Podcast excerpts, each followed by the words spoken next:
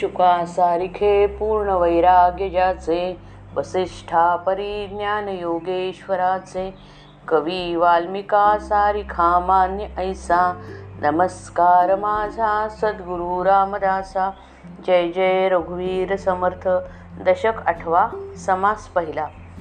सृष्टी ऐसेची स्वभावे गोपुर निर्मिले बरवे परी तो गोपुर करता नव्हे निश्चयेसी तैसे जग निर्मिले जा जेणे तो वेगळा पूर्णपणे.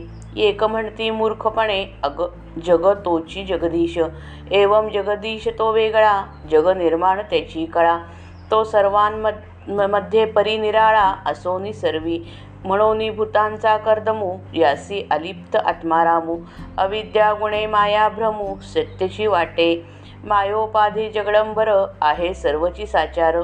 ऐसा हा विपरीत विचार कोठेची नाही. म्हणोनी जग मिथ्या साच आत्मा सर्वा पर जो परमात्मा. अंतर्बाह्य अंतरात्मा व्यापुनी असे. तयास म्हणावे देव येर हे अवघेसी वाव ऐसा आहे अंतर्भाव वेदांतीचा. पदार्थ वस्तूना नासिवंत हे तो अनुभवास येत.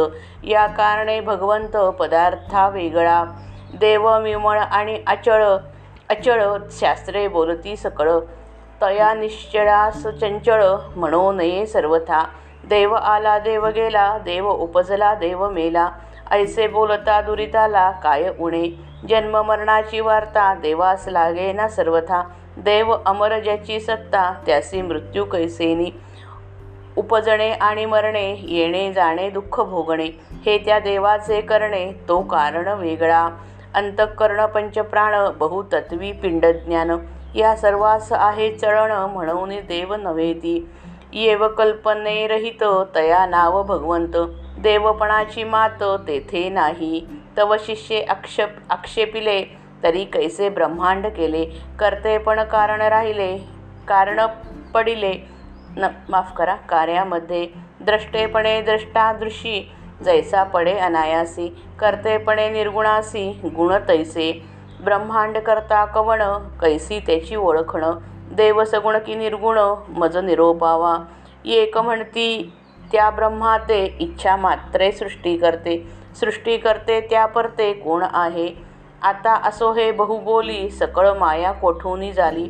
ते हे आता निरोपिली पाहिजे स्वामी। ऐसे ऐकोनी वचन वक्ता म्हणे सावधान। पुढले समासे निरूपण सांगी जेल ब्रह्मी माया कैसी झाली पुढे ऐसे असे निरोपिली.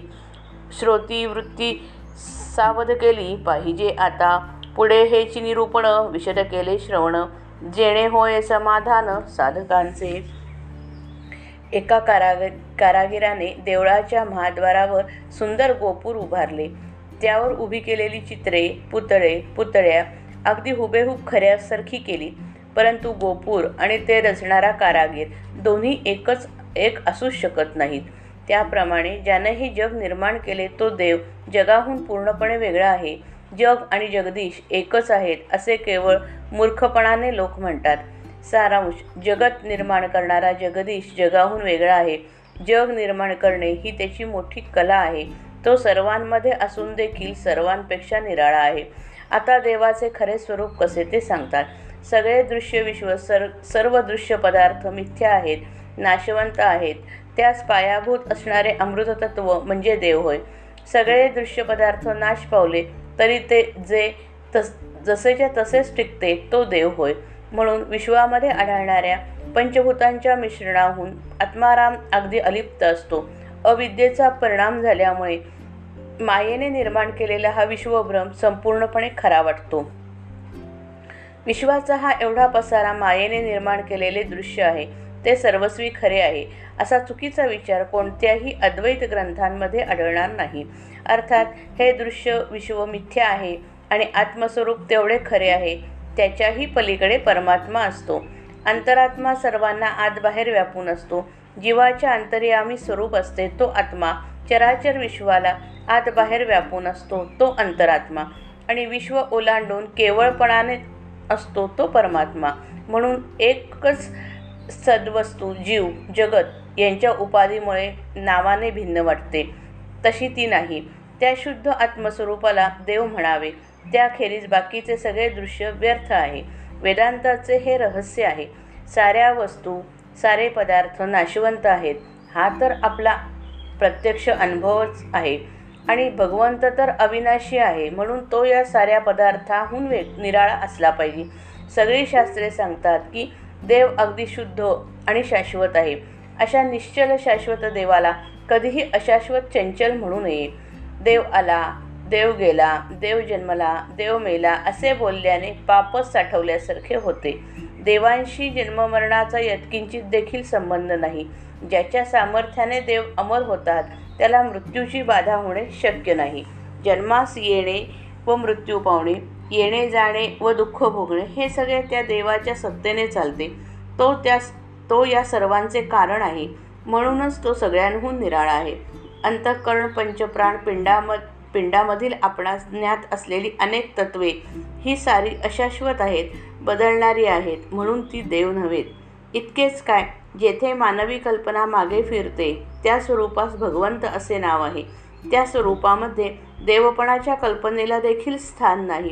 अशा रीतीने देवपणाचे सविस्तर वर्णन झाले.